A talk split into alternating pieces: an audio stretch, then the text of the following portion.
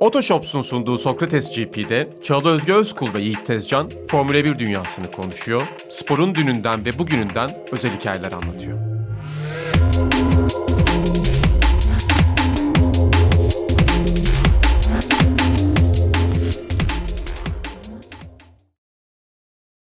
Herkese merhaba. Sokrates GP'ye hoş geldiniz. Yiğit Tezcan, Sencer Yücel ve ben Deniz Çağla Özgü Özkul. Yeniden sizinle beraberiz. Kanada'da neler olup bitti bugün bunu konuşacağız. Yiğit Tezcan'la beraber. Merhaba. Selam. Merhaba. Merhaba. Nasılsınız? Beni boş ver Yiğit'e soralım. Yeni yaşına girdi. Nasıl? Bir yaş daha yaşlandım. Daha yaşlı mı Yaş hissediyorsun? aldım diyelim. Olgun mu? Daha bilge mi? Yani Var mı bir değişiklik? Yani bence şu an beni Bilkent'e koysan hazırlığa falan. Birinci sınıfa olur yani. Tipten kurtarırsın ama yani.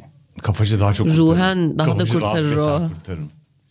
Evet, genç ruhlu bir birey. Ee, Biri. Ama şey yani Twitter'dan falan da paylaştın. Ya hafif bir sendromunu yaşıyormuşsun gibi hissediyorum ne yalan Ya söyleyeyim. yaşıyorsun çünkü ya, ama bu benim uzun yıllardır yaşadığım bir sendrom. Çünkü hayatta şöyle salak bir kalıp var. Sürekli bir yaşının adamı olman gibi bir söylem var. Yaşımın adamı olduğum yerleri ben saklayayım özel. Yaşımın adamı olmam gereken çok şey oldu hayatımda. Onun dışında neden olayım abi?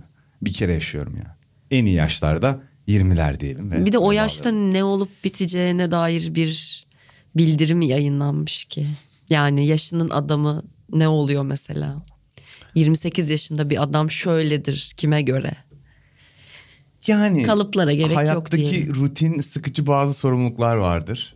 Onları almak gibi mesela. Domestos almak gibi. Oh evet o çok kötü ya. Bugün ama önemli bir yükü atmışsın sırtından. Domestos Evde biten alarak. domestosu alarak. Domestos alarak evet. Bir de mali müşavirimle konuşarak sıkıcı işleri bitirdim.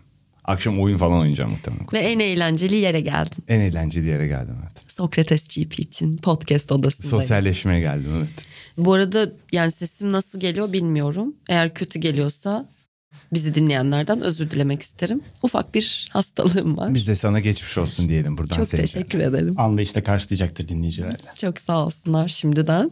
Tabii ki yine yeni bölümde de Otoshops'la beraberiz. Hemen onların duyurusunu da size iletmek isterim. Bu sıralar eğer aracınızı satmayı ya da değiştirmeyi düşünüyorsanız ama bir endişeniz varsa değerinin altında satılabileceğine dair öyle bir fiyat çıkacağına dair Otoshops nakitle aracınızı anında ve değerinde satabilirsiniz. Araç bilgilerinizi Otoshops web sitesine girip fiyat teklifini anında alıyorsunuz ve ücretsiz ekspertiz imkanıyla aracınızı da anında satabiliyorsunuz. Bu önemli bilgiyi vereyim. Daha detaylı bilgi almak isterseniz de bu konuyla ilgili Otoshops web sitesini ya da Otoshops'un geniş hizmet noktalarından herhangi birini ziyaret edebilirsiniz. Araç alım satım işlemlerinizde güvenilir bir kurum olarak. Evet Otoshops'a teşekkür ederiz. Özellikle bir Formula 1 podcastine sponsor oldukları için. ilginç bir haber okudum gelmeden konuya girmeden. Citroen Ami diye bir araba gördünüz mü? Yok. Yani araba olduğu şüpheli çok küçük bir şey var böyle kutu. Böyle 40'ı falan geçmiyor galiba öyle bir şey elektrikli motoru. 230 bin liraya satılıyor Türkiye'de. Ve bitmiş. Çıktığı gibi satışa çıktığı gibi 25 dakika yarım saat içinde Araç bitmiş. gelişinde de sıkıntı var deniyor. Hayli küçükmüş. Ben sağmam gibi göründü bana. Sen cebine koyabilirsin indikten sonra öyle söyleyeyim. Yani Çal ben seni ondan inerken görsem yıllarca kendime falan yaptım bu espriyi. Yani hadi bir şekilde bindim diyelim. inmekte sıkıntı yaşayabilirim. Güzel de bir görüntü olmaz. yani. Olmaz evet. Aynen. Ama işte e, satmış bir de sanıyorum sahibinden de ikinci el alıp satmaya başlamışlar. Burada bir tür kura odaklı bir şeycilikle stokçuluk da söz konusu sanırım Evet, galeriler evet. tarafından. Buradaki haber başlığı 219 bin liralık Citroen Ami 25 dakikada tükendi. Konser bileti gibi gitmiş. Evet Helal olsun valla. Kriz mriz dinlemiyoruz. Akıyoruz. tabii evet. Bundan neyse girmiyoruz buralara. Biraz da Kanada mı? Biraz Kanada konuşalım da rahatlayalım. Nasıl geçti? Bugün bazı konu başlıklarım var. Verstappen'i öveceğiz. Tamam. Hamilton'da neler oldu? Ne değişti? Hiç de fena gitmedi. Bir diğer konu Yarış ve başlığımız. tehdit oldu bir noktada. Evet. Ta, onu radyodan söylediler yani. Max de şaşırdı yani. Tabii sene başından beri otomobil rekabetçi olmadığı için. Bir de Latifi Kunduz'a çarptı. Çok üzücü. Ya Ya konuşmayı da dinledim. Bir ön kanat soruyor. Sonra ya frene bastım ama olmadı. Tam fren bölgesindeydi gibi şikayetlerde bulundu. korkunç ya.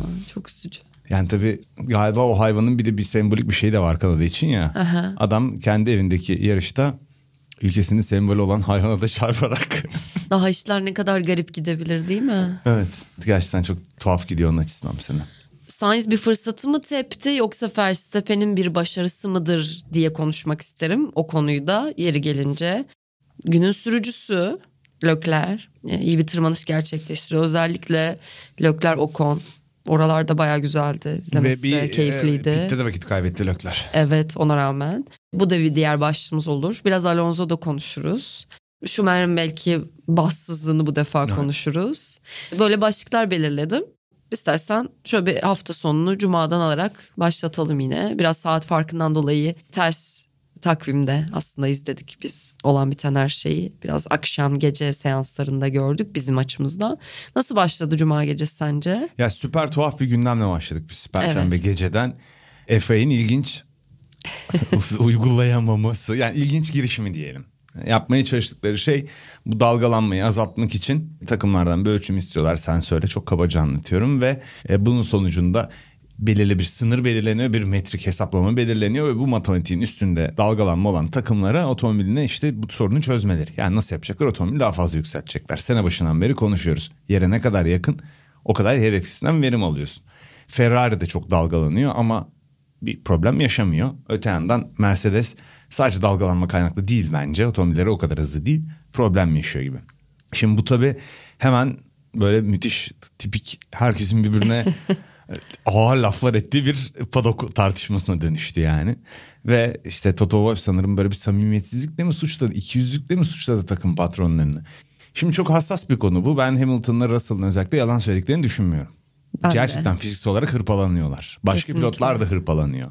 Ama bu yüzden eğer Mercedes bir avantaj yakalayacaksa bu da olmaz. Çünkü takımlar da buna yönelik hazırlandılar. Bir sürü insanın emeği var fabrikada. Parayı saymıyorum. Boş ver parayı yani. Bir sürü insanın emeği var. O yüzden FA biraz orta yol bulmuş gibi görünüyor. Bunun. Olay da zaten aslında biraz her sene yeni formüller üretip ondan en verimli e, aracı çıkarabilmek herhalde baktığında değil mi? Yani genel resme. Dolayısıyla bunu iyi yapanlar da başarılı oluyorlar. Aynen öyle. Yapısal bir değişiklik olacaksa bunu çözebilecek otomobillerin atıyorum minimum yerden yüksekliği gibi ona göre bir tasarım yapılacaksa bunun için de gelecek sene hedef gösterilmeli ve takımlar şimdi başlamalı. E bütçe kısıtlaması var şu var bu var. Yani bir daha öyle bir sezon olacağını sanmıyorum ama bizim 94 gibi kabus bir sezonumuz var Formula 1'de. Neler olmuştu? Ee, bütün sürüş yardımları bir anda kaldırıldı ve e, kontrolsüzce hızlı otomobillerden Senna öldü. Ratzenberger öldü. Evet. Aynı hafta sonu Barrichello yerden alanda otomobili uçtu. Pedro Lami'nin Silverstone'da testte bir kazası var. Türbünü uçmuş Silverstone'da ya. Araba parçalanıp ölmüyor. Testlerde Janelesi sakatlanıyor. JJ Leto boynunu kırıyor. Ama öyle bir kırmış ki ölecek gibi değil. Yani korkunç yaptıkları ve kalburüstü bir çözüm bulmaya çalıştıkları için. Öyle bir şey görmeyiz bence ama yine de böyle bir yapısal değişiklik olacaksa seneyi göstermeleri lazım bence. bir şekilde aslında anladım ve dolayısıyla şu anki tartışmalar içinde bir taraflar var. Oradan tarafında biraz belli olmuş oldu aslında markalardan bağımsız tarafın ama işte Orta Binotto ile Toto Wolff tartıştı gibi Evet. işte haberler de çıktı.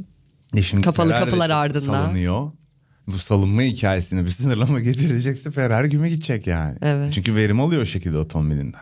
Yani nasıl diyeyim kimin ne kadar sıkıntı yaşadığını ben otomobilin içinde bilmiyorum. Bilemem ama şimdi kazanan otomobil olduğu için Sainz ve Leclerc'in pek bundan şikayet ettiğini ah başım ağrıdı sırt dediğimi duymuyoruz. Ha, Hamilton'ın durumunda bir şey de var yani. O yarış, oturma pozisyonu bir şey, bir ayar bir şey daha çok etkilemiştir yani. Hani kramp da öyle bir şeydir ya hani. Sainz'ın boynuna bir şeyler olmuştu. O farklı bir sebepten miydi hatırlamıyorum şu anda. O bu yüzden olmuş olabilir. Bu yüzdendir. Öyle yüzden. hatırlıyorum. Yani birkaç hafta oldu. Boyunluk falan taktı hatta yarış biter bitmez ve podyum gördüğü bir yarıştı diye hatırlıyorum. Şu an hastalık sebebiyle hafızam durdu. Ya dediğim gibi bence orta yolu bulmaya çalışıyorlar şu an. Doğrusu da bu. Başka bir yolu yok yani.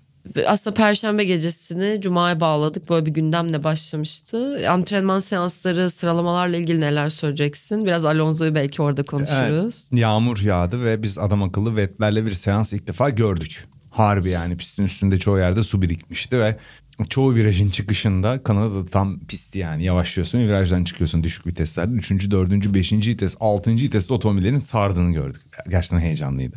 Ve minimum hata yaptılar. Çünkü neden? Dikkatliler. Odaklılar zaten olanı bildikleri için. O seanslarda mesela Red Bull çok tur atmadı. E, Leclerc risk almadı. Hani zaten motor değişmiş. Arkadan başlayacak falan filan. Hani bir kaza daha hoş olmayabilir yani antrenman turunda. Alonso çok hızlıydı. Vettel çok hızlıydı. Onun başına ilginç bir şeyler geldi. Tam olarak anlayamadılar. Ba- lastik basıncı inmiş dediler seanstan sonra ama yani bu ise gerçekten bu kadar aptalca bir hata yapılamaz diyeyim.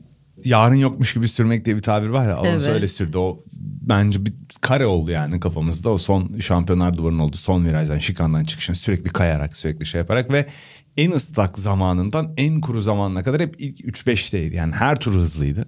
Verstappen de Perez çok bir şey yapmadılar o seansta ama Red Bull bence artık durumu öngörerek onların ustalı biraz daha kuru bir seans bekledi herhalde. Gerçekten de öyle oldu. Biraz daha kuru, kurumaya çalan bir sıralama seansı yaşandı. İlk 5 sırada farklı takımlar vardı. O açıdan da enteresan bir görüntü. E tabii bir altın fırsat oldu. Şimdi Perez kaldı evet. ve Intermediate'da bir de Albon'da bir hata yapmıştı. Onun da etkisi olduğunu düşünüyorum. Biraz hem Inter'ler hızlıydı o noktada hem de hataya hataya müsaade ediyorlar. Lastikler çok su toplayıp tahliye edemediği için. Ya Vettel'le Inter'lerin en büyük farkını biliyorsun. Daha fazla kanal var. Suyu daha fazla şey tahliye ediyorsun. Lastiğin üzerine birikmiyorsun. Ee, öyle olunca da tabii gün doğdu. Yani düşünsene. Hadi Red Bull Ferrari yağmur olsa bile yenilmez ama bir ilk üç şansım var. Ve Alonso ikinci sıraya alarak bunu yaptı. Russell çok büyük risk aldı. Bu tam biraz şey dedim ben buna.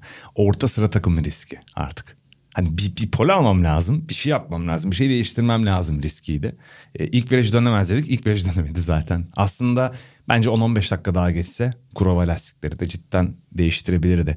E, bunun örnekleri var Formula 1'de. Mesela son anda biri Kurova lastiğine geçebiliyor. İki pilot ve artık 5 saniye kala çizgiyi geçip son tura atıyorlar bir şekilde yalpalaya yalpalaya ve yol tutuş o kadar farklı olup o kadar değişiyor ki bir anda 2 saniye farklı pole alıyorlar. Kötü bir otomobilde olsalar bile onu denediler. Tutmadı.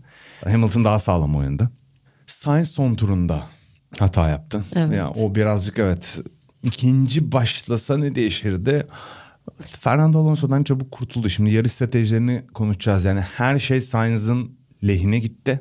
Hızı da vardı ama her şey Sainz'ın lehine gitti de diyebiliriz. Haaslar iyiydi sıralamalarda yarışta. Magnussen bir temas yüzünden. Evet çok Ligde, kötü oldu. evet. Yani bu kadar iyi girdikleri ilk altı içinde iki aracıyla yer alan tek takım Haas'tı yani baktığında yarış başlarken. Özellikle Ferrari'ler yani Ferrari ile ilişkisi olan işte Haas'ın Ferrari fabrikasında Maranello'da tırnak içinde söyleyeyim kulübesi var ya. Takımların yaşadığı mekanik arızalar ilginç cidden. Aralıksız yaşıyorlar çünkü ve sezon başında değil sezon ortasına doğru yaşamaya başladılar. Enteresan gerçekten. Bir yandan da yarış başlarken en tatlı heyecanlarımızdan biri Alonso'ydu. Son 10 yıldaki ilk ilk sıra başlangıcını almış Millet oldu. 5 yaşındaymış o. evet evet çok güzel değil mi o ya? Yani 5 değillermiş 10 tabii yani. Hani. Evet heyecanımızdı. Heyecanlıydık Alonso için ama nasıl geçti yarış onun adına öyle başlayalım. Yani stratejik olarak kısa çöpü çekti. Daha doğrusu onun oynadığı kumar bir safety car girmemesi üzerineydi. Yani virtual safety car'ları yok sayıp burada girenler sona gelemez. Ben tek pit stop stratejimi götüreyim üzerineydi ama sonda giren safety car onun stratejisini tamamen ön taraflardaki en kötü strateji yapmış oldu. Evet. Yani de gösteremedi o yüzden tam olarak ne yapabileceğini. Tabii bir Red Bull'la Ferrari ile bir mücadelesi olamazdı ama strateji açısından şansı yaver gitse acaba Mercedes'lerle bir çekişmesi olabilir miydi diye düşünecektik ama Zaten gerçekçi hedef olarak beşincilik hedefiyle başlamış yarışa öyle söyledi de. Ama Orcon'un da arkasında kaldı sonra. Best of the rest pozisyonu. İlk Evet. üçün ardından olan. Ama işte dediğim gibi ya bu strateji hikayesi çok tabii konuşuluyor da bir kısmı da şans. Ee, Buradan hemen hazır stratejiye girmişken öndekileri de konuşuverelim. Red Bull hani çok erken ilk virtual safety car'da pit yapması bence çok şey bir hamleydi. Hamilton'da yaptı. Değil Hamilton mi? Çok karlı çıktı ama çok nasıl diyeyim fazla iddialı bir hareketti. İkincide yapması Sainz'in çok, Çok büyük avantajı doğru. oldu. Evet. Aşırı doğru oldu çünkü bir de safety car girdi üstüne. Yani tık tık tık lastik ömrünü en ideal tempoda kullanabilen Sainz oldu. Öyle bir manada Az önceki Sainz yorumunu aslında burada hani dedin ya işler de iyi gitti diye herhalde böyle bağdaştırabiliriz performansının yanına. Evet belki yarış başına Red Bull'dan biraz yavaşsa da ilk set lastiklerle her şey onun lehine işledi. Ama ne ilginçtir yine Miami'de olduğu gibi bir yarış sonunda daha hızlı bulduk Ferrari bir şekilde. O yüzden ben şunu söyleyeceğim ısrarla Ferrari'nin yarış temposu yok. Hayır. Monaco'yu kazanıyorlardı. İspanya'yı kazanıyorlardı. Bunu da kazanabilirlerdi. Yarışın sonunda yakın mücadelede en hızlı otomobil yine Ferrari'ydi. Çok hızlı enteresan tur- bir sezon görüyor izliyoruz yani. En hızlı tur zamanını da defalarca aldı Sainz. son bölümde aslında. Evet ama orada tabii Red Bull'un düzü kızı avantajı ön plana çıktı. Zaten Verstappen'in ne kadar soğukkanlı olduğunu ve bir robot çok zor bir şeydir bu. Robot diyerek küçümsüyoruz gibi anlaşılmasın. Tam çok tersi inanılmaz aslında. bir sürücü yani. İnanılmaz yani. U virajdan çıktıkları bir işte helikopterden çekim var. Arka arkaya hemen Sainz peşinde takip ediyor. Yani Verstappen'in gerçekten ne kadar iyi olduğunu düşündüm tekrar orada onu Ya izlerken. Evet, değil mi? Yani geçen yılın Ya ikisinin aynı virajdan çıkışı mesela o kadar net görünüyor ki aradaki fark. geçen yılki komik tartışmalarımızı hatırlıyorsun. Ben niye Evet. Verstappen çok iyi olduğuna inandığım için artık bir dünya şampiyonluğu kazansın istiyorum. Bu benim argümanım. Gerçekten bizi yanıltmıyor. Geldiğinden beri söylüyoruz. İşte Crash Tapen dendi, biraz kaza yaptığı dönemlerde vesaire dendi. Adam iyi yani. Ve yani Hamilton, Alonso zamanında neyse Vettel o yani bu adam. Bu kadar artık tartışılacak bir tarafı kalmadı. Hani iki defa dünya şampiyonu olur. Belki bu sene de olamaz. Belki bir daha hiç olamaz. Ayrı ama İnanıyor adam... musun bunu söylerken? Ya bence evet bir Verstappen eraya doğru gidiyormuşuz. Red Bull da çok hazır bir takım çünkü çok istikrarlı. Mercedes'in domine ettiği dönemde hep ilk 3 içindelerdi. Sezon içinde dalgalanmaları da düşük bir takım. Teknolojide liderliği aldılar. Şimdi hızda liderliği aldılar ve e, otomobil geliştirmeyi biliyorlar. Her konuda deneyimler falan. Yani evet onlar için gelecek çok parlak görünüyor. Evet şu Yalan anda. değil. Ya bu madem girdik Verstappen'e bence hiç e, çıkmadan oradan devam edelim. Kariyerindeki 150. yarışmış aynı zamanda ve zirvede tamamlamış oldu. Yani Kanada'da ilk kez kazanıyor ama bu sezon 6 oldu. Yani sezonun akışı için neler düşünüyorsun? Gerçekten yani yine şunu hissettirdi.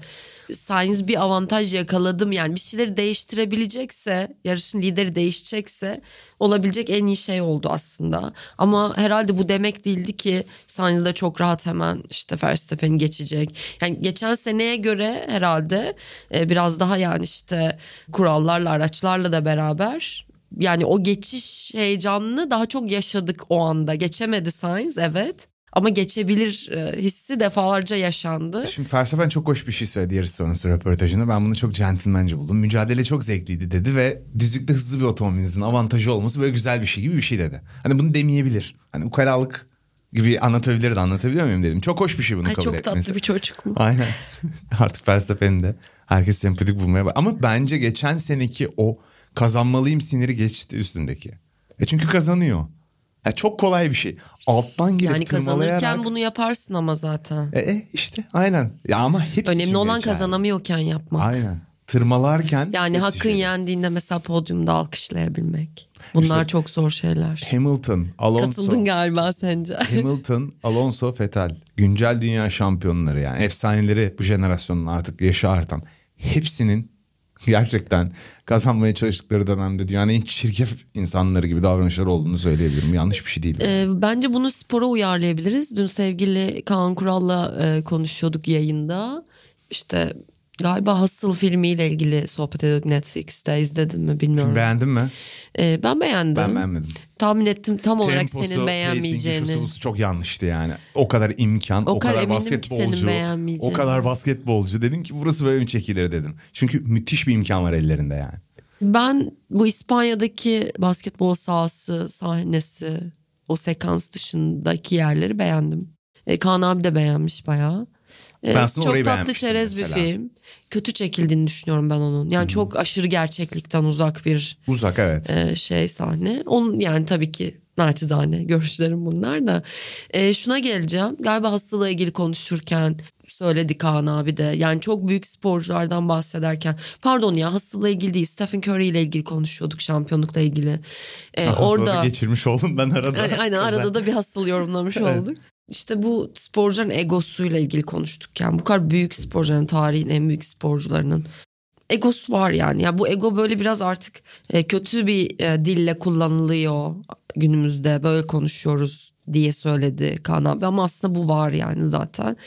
Ve biraz seviyesi de farklı olabiliyor bu derece yüksek seviyede mücadele eden sporcular için.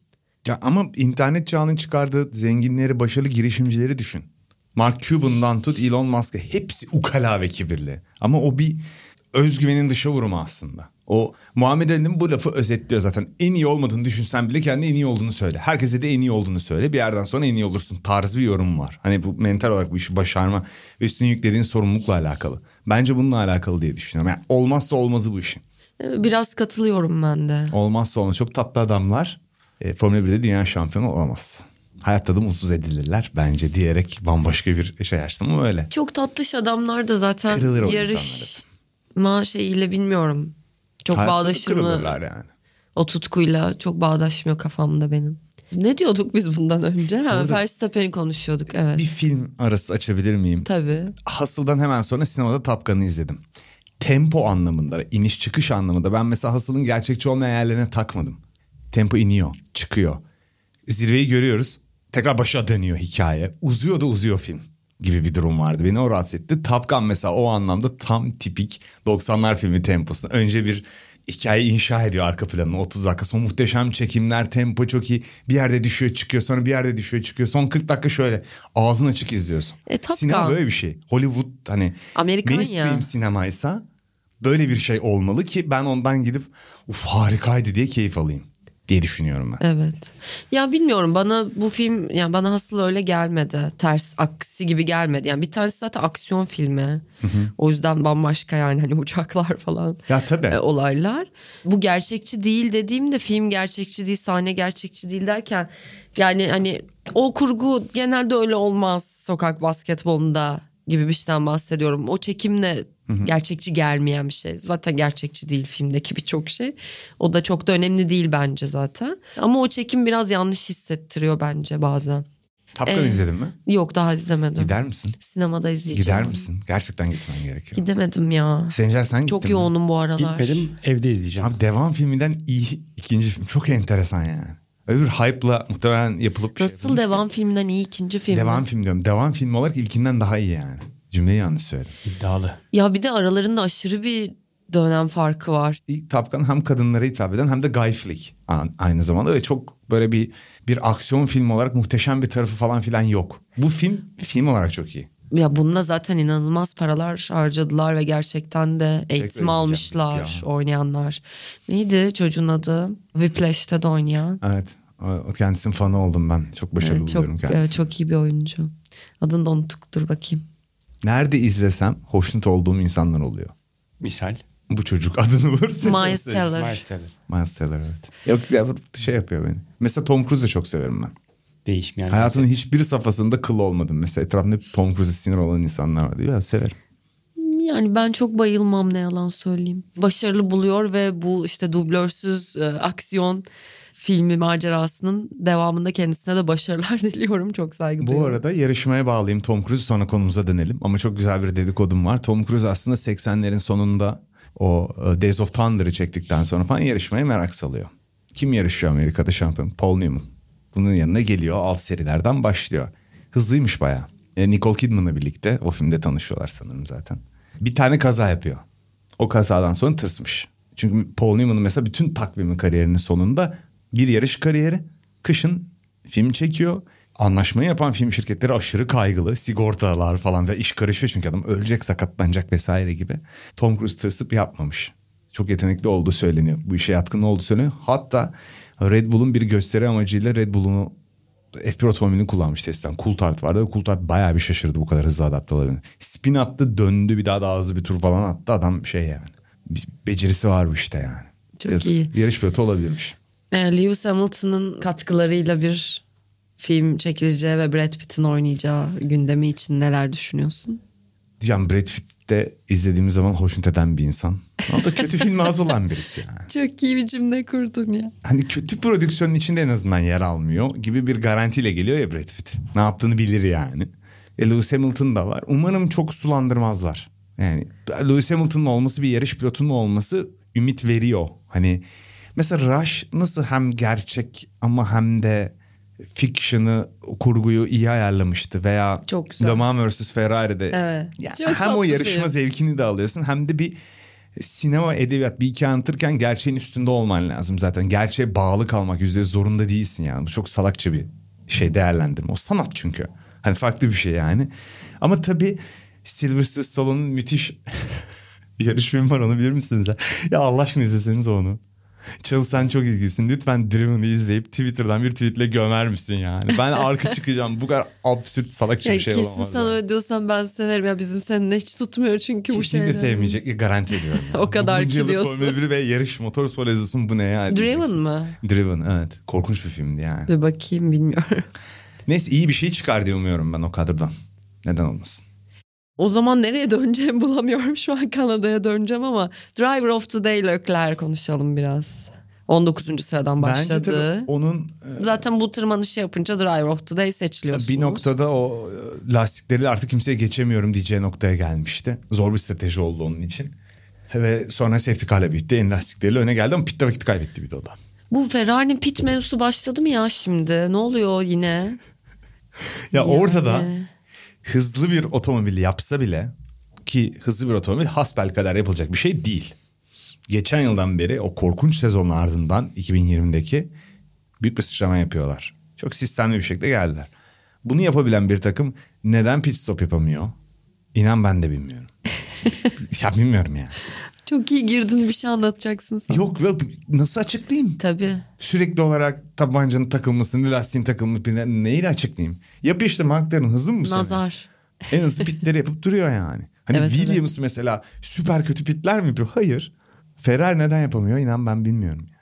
Yani böyle bir duygusal bir yorumla Enzo Ferrari hayatta olsa gelse herkesi azarlasın mı? Hayır yani. Herhalde herkes orada işinin bilincindedir diye düşünüyorum yani. Bu şeylerle ilgili bir fikrin var mı? Nedir ya bu plan A, plan B, plan C, plan D sürekli yani plan pit lütfen. Ya onlar olası bence safety car giriş şeyine göre veya lastik performansına göre alternatif planlar uyduruyorlar. Tabii ki bir pilotu da planları boğamazsın. Bence üç tane plan yapabilirsin makul seviyede. Plan A. Yani İtalyan orijinal olunca dördüncü de geliyor. Yani yarışta ben onu mu düşünmek zorundayım? Ben yarışıyor olsam plan D şey gibi yani setler derim. gibi basketboldaki. Ha, e, Hepsini tabii. ezber. Ya muhtemelen tabii ki öyle. Yani belli alternatif planlar olduğu Ya zaten o da sürerken strateji de. öneriyor ya.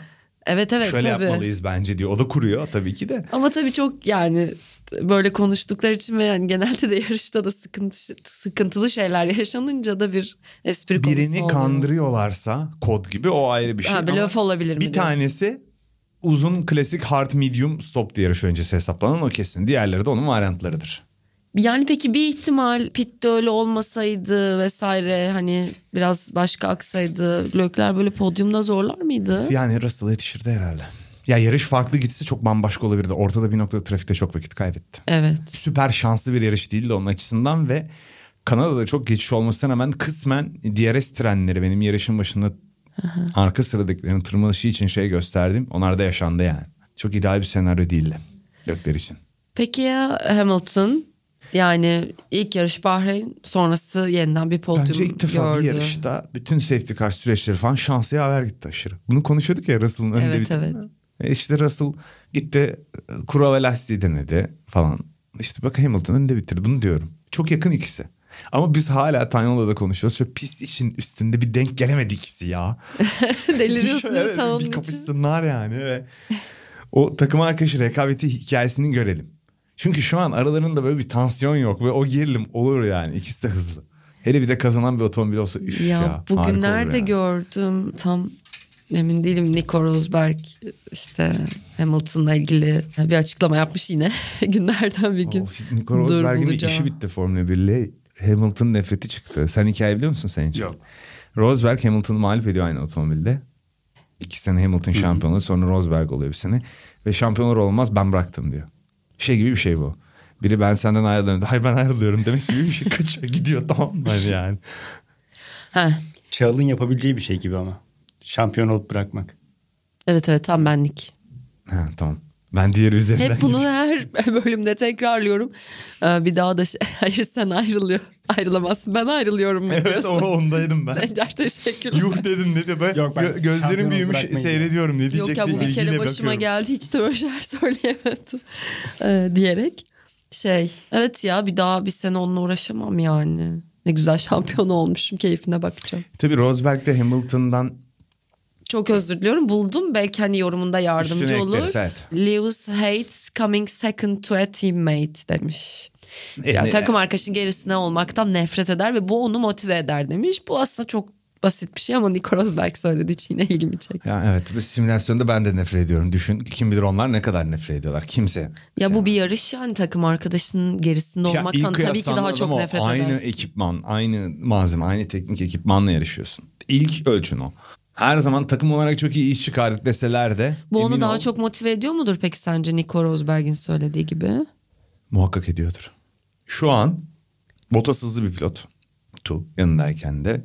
Ama şimdi bir işte yaşı da arttı, kurallar değişti. Bu çocuk daha genç, daha hızlı falan bir dengini böyle bir bulmuş gibi. Hatta tek turda biraz daha hızlı gibi. Aynen. Bence onun mücadele etme şeyi vardır onun ya. E ama tek turda Yani şöyle de bir şey var. Şimdi bu adam şampiyonlukları oynamış senelerdir üst üste üst üste. Şu an oradan uzak ve bir hedefsizlik hissediyor olabilir. İşler de kötü gitti. Kendisi de formsuzdu vesaire. Hepsini bir araya topla. Yani takım arkadaşınla ilgili şu an böyle bir ambiyans oluşması ve onu geçmek istemek şahane bir hedef gibi görünüyor. evet Bir yeni bir motivasyon demek. e, muhakkak öyle. Yeni bir heyecan. Yani senin çok tanıdık bildiğin bir hikayeden çok fark olmayan bir şey bu.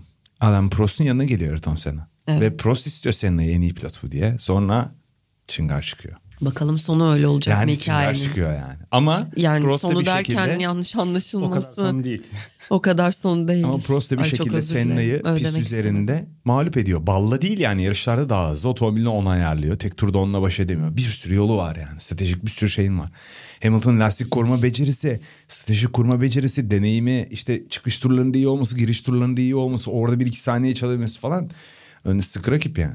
Ben Russell şu an tek turda daha hızlı olsa bile diyorum ya sene başından beri Hamilton niye radardan düşmesin, kaçırılmasın diyor diyorum. Çünkü böyle çok tuhaf argümanlarla gelebiliyorlar tabii Hamilton'ın üstüne. Hamilton underdog oldu ya. Geldim Ya 36 bir şey söyleyeceğim. yani. ya bu spor böyledir ama ya gerçekten Evet. nankör. Önemli kötü tabii canım. yani şey hemen bir yarışta her şey değişiyor gerçekten. Bütün yorumlar, fikirler bir maçta da öyle işte. Aynen aynen. Alfa Romeo yani aracıyla da özellikle Bottas'ın performansıyla da hatta Guanju'nun da yani hiç garip hissettirmeyen akışta hep varmış gibi performansıyla sezon başında çok konuştuk. Sonra böyle bir işlerin iyi gitmediği bir süreç yaşadılar ama şimdi yani bir şekilde e, Bahreyn sonrası yeniden iki aracıyla birlikte puan aldı ama daha iyi de olabilir miydi? Mantıken Silverstone ve Fransa'da daha iyi olmaları lazım. Otomobilin performans eğrisine bakarsak gösterdiği pistlerde. Bu üç pist üst üste olmadı. Özellikle cadde pistleri olmadı yani. Evet. Benim tahminim öyle. Mantık Dolayısıyla paternin bu kısmı Evet ama tabii geliştirme durmuyor ve bu bütçe hikayesi falan filan da çok karışık. Çok küçük bir parça 0-2-0-3 fark yaratıyor. Ferrari'nin de elinde mesela öyle bir şans var. Sezon o yüzden bitmez asla Formula 1'de. Bu Ferrari de olsa bunu biraz kinayeye de söylüyorum. Yani bir anda öne geçip yarış temposu içinde de üst üste yarış dışı kalmazlarsa işi gayet çevirirler ama yani. Çok da sürmez. Hiç öyle Verstappen'in aksaklık yaşamasına falan gerek kalmaz. En hızlı otomobili yaparsan tak tak her yarış 7 puan 7 puan 7 puan ala ala gelirsin yani ne olacak? Evet. Beklentinin altında kalan bir performans var mıydı Kanada'da? Ya Fethel'in suçu olmamakla birlikte o bir tabii şey yarattı. Şu an yani kötü güme gitti hızlı olabileceği bir hafta sonu. Çünkü o da bir tür e, ateşin altını yakmış, ocağın altını yakmış durumu var ya. Ekstra bir motivasyon bulmuş gibi.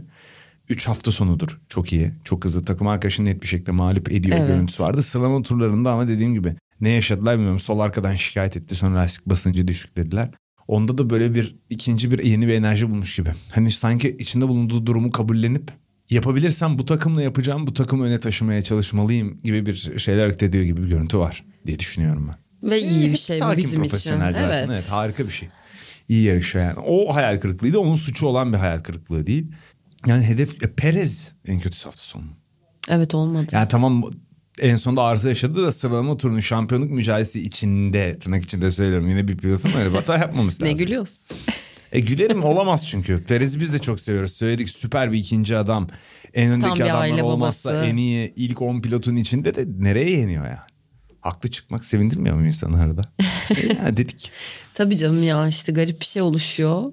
Ama öyle sürmedi. Mick Schumacher'le ilgili konuşmak ister misin? Biraz aslında bahsettik şeyde sıralamada ama onun içinde Ya, bahtsız geçti diye. Miami dışında ben dinleyenler kızmasın. Hani arada unutuyoruz bazı şeyleri. Yarış içi performansı temposu hatırlamıyorum. Orada da Fethel'le bir temas olmuştu. Sıkıntı yaşamıştı. Güme gitmişti o yarışta. Bu yarışta da iyi bir performans startta yer kaybetti ama tempo olarak iyi bir performans verebilecek gibiydi. Puan alabilecek gibiydi ki yarışın gidişatı da bunu aslında delalet etti gösterdi bize. Yine olmadı.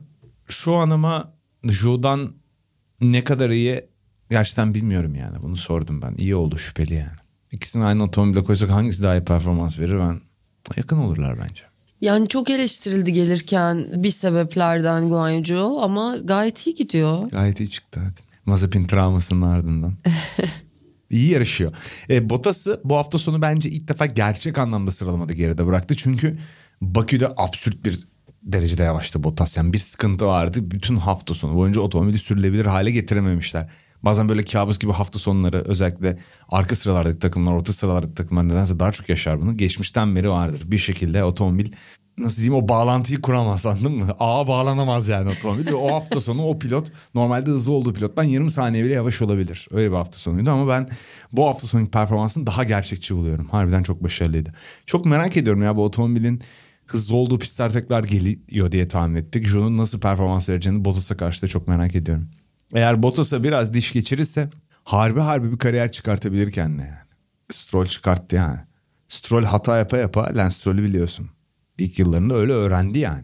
Harbiden gelişti adam. İmkanla parayı vere vere yarışa yarışa gelişti. Hepimiz öyle öğrendik. Latifi o kadar gelişemedi mesela. Yarışmayı. Hata yapa yapa. Ya şu an Lance Stroll'ü savunmaman lazım. Sen tabii bilmiyorsun. Sevinmiyor. Baba parasıyla yarışıyor diye kızıyor herkes. Fanı bile yok. Peki baba parasıyla bir şey yapmak ayıp mıdır? Bence değil. De en zevklisi bence. O zaman yarışmak niye ayıp? Hiç değil. Ama gitsin bir GT serisinde falan yarışsın. Çünkü ben GT şu anda tabii serilerinin... şaka yapıyorum bu arada. Yanlış anlaşılmasın. Yo bence ayıp değil baba parasıyla bir şey yapmak. Herkes emeğiyle yarışsın. Ee, E, Stroll de öyledir. motor sporlarının kalanının parası olan insanlara ihtiyacı var ama. Yoksa otomobiller o pistte turlamıyor.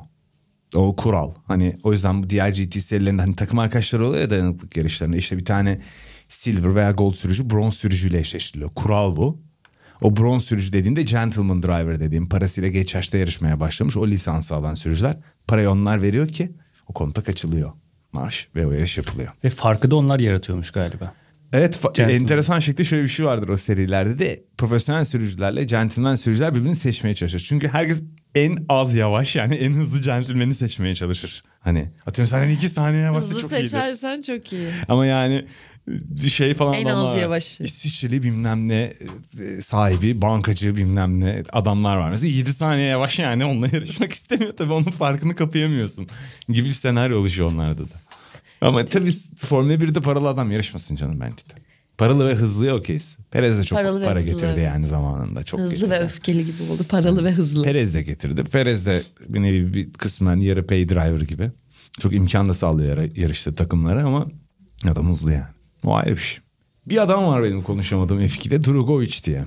Bu çocuklar arasında büyük bir takımın pilot programında olmayan tek pilot.